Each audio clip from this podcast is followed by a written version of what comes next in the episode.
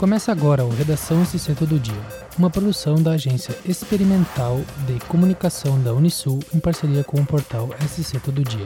Eu sou Victor Schmidt.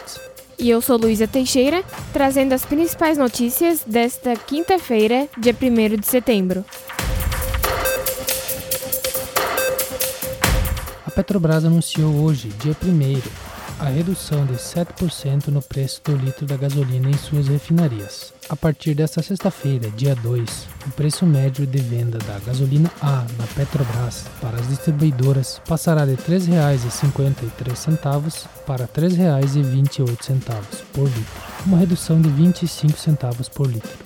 Trata-se da quarta redução no preço do insumo nas refinarias da estatal desde julho parcela da Petrobras no preço do consumidor passará de R$ 2,57 em média para R$ 2,39 por litro. A Câmara de Vereadores de Içara virou alvo de cumprimento de mandados de busca e apreensão por parte da Polícia Civil de Santa Catarina, referentes à chamada Operação Garal, na manhã desta quinta-feira, dia 1 as investigações da Polícia Civil apontam para uma empresa que supostamente teria obtido atestados de capacidade técnica de obras que nunca, de fato, existiram. Os atestados teriam feito com que ela tivesse apta a vencer, de modo fraudulento, licitações de obras públicas vinculadas ao Serviço Autônomo de Água e Esgoto, SAMAI, do município de Içara. Ao todo, foram cumpridas 11 ordens judiciais de busca e apreensão na Câmara de Vereadores e, também, em residências particulares em Criciúma e Içara. Não houve nenhuma prisão até o momento, assim como não foi confirmado se as obras foram de fato executadas pela empresa. Os investigados ainda serão ouvidos pelas autoridades. A instância de governança regional do Caminho dos Canyons passou as últimas semanas levantando demandas que possam melhorar o turismo nos municípios do extremo sul catarinense. A ideia é levar essas propostas de melhorias para a Assembleia Legislativa de Santa Catarina para que possam se tornar políticas públicas. De acordo com o coordenador do setor de cultura e turismo na AMESC e presidente da IGR, Ellen Becker, essa demanda faz parte de um planejamento para incentivar o turismo no estado. Dezenas de tópicos foram levantados. Um deles é a criação dos museus municipais de geoparques, que, segundo Ellen, é importante para que os municípios possam oferecer cultura e história na hora de receber visitantes. A IGR ficou responsável por elencar questões ligadas à infraestrutura que precisam ser melhoradas nos 15 municípios que compõem o caminho dos Canyons. A alta da inflação nos últimos meses fez o governo elevar a previsão para o salário mínimo no próximo ano. O projeto da Lei Orçamentária de 2023, enviado na última terça-feira, dia 31, ao Congresso, prevê mínimo de R$ 1.302. Esse será o quarto ano seguido sem reajuste real. A Constituição determina a manutenção do poder de compra do salário mínimo.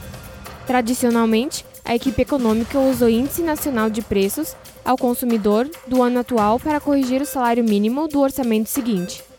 Com a alta de itens básicos, como alimentos e combustíveis, a previsão para o INPC em 2022 saltou de 4,25% no início do ano para 7,41%. O valor do salário mínimo pode ficar ainda maior caso a inflação supere a previsão até o fim do ano. Outros parâmetros foram revisados. A proposta do orçamento prevê que a taxa Selic encerrará 2023 em 12,49% ao ano, contra a projeção de 9,99% ao ano que constava na LDO. A previsão para o dólar médio caiu de R$ 5,35 para R$ 5,12. O setor turístico foi um dos mais afetados pela quarentena implementada para conter os avanços do coronavírus em 2020. Sem a possibilidade de viajar, muitas pessoas deixaram de visitar cidades e regiões que tinham no turismo seu ponto forte, prejudicando muito as atividades na área e deixando as empresas em situação de extrema dificuldade. Isso culminou na migração de boa parte dos profissionais do setor turístico para outros ramos. O secretário de Turismo de Gravatal, Tiago Deodota, argumentou que a falta de mão de obra escancarou a necessidade de trabalhar com a qualificação em determinadas funções relacionadas ao turismo. Ele também expôs que quem for se qualificar para trabalhar no setor turístico terá ampla gama de atividades que poderá desenvolver A respeito do mapa do turismo, Tiago explicou que existe uma classificação que cada cidade recebe de acordo com o desenvolvimento do setor.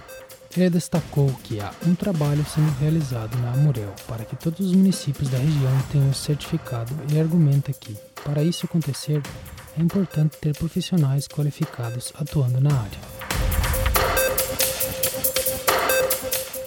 Nesta sexta-feira, dia 2, acontecerá a formação em primeiros socorros de 40 profissionais de núcleos de educação infantil da rede de ensino da Prefeitura de Florianópolis. As atividades começarão às 8 da manhã e irão até o meio-dia no Centro de Educação Continuada da Secretaria Municipal de Educação. O curso está dividido em quatro dias, com organização do Núcleo de Formação, Pesquisa e Assessoramento da Educação Infantil da SME. Haverá atividades ainda nos dias 16 e 30 de setembro e 14 de outubro. Durante as oficinas serão utilizadas situações em ambientes reais, como creches, refeitórios, piscinas, princípios de incêndio em lixeiras e materiais eletroeletrônicos. Até o final do primeiro semestre de 2022, já foram capacitados mais de 4.200 professores com cursos de 20 horas aula. Também foram formados 3 mil professores com curso de noções básicas de atendimento de emergência e acionamento do sistema de emergências móveis com carga horária de 8 horas. Para mais notícias, acesse o portal SC Todo Dia. Até o próximo episódio.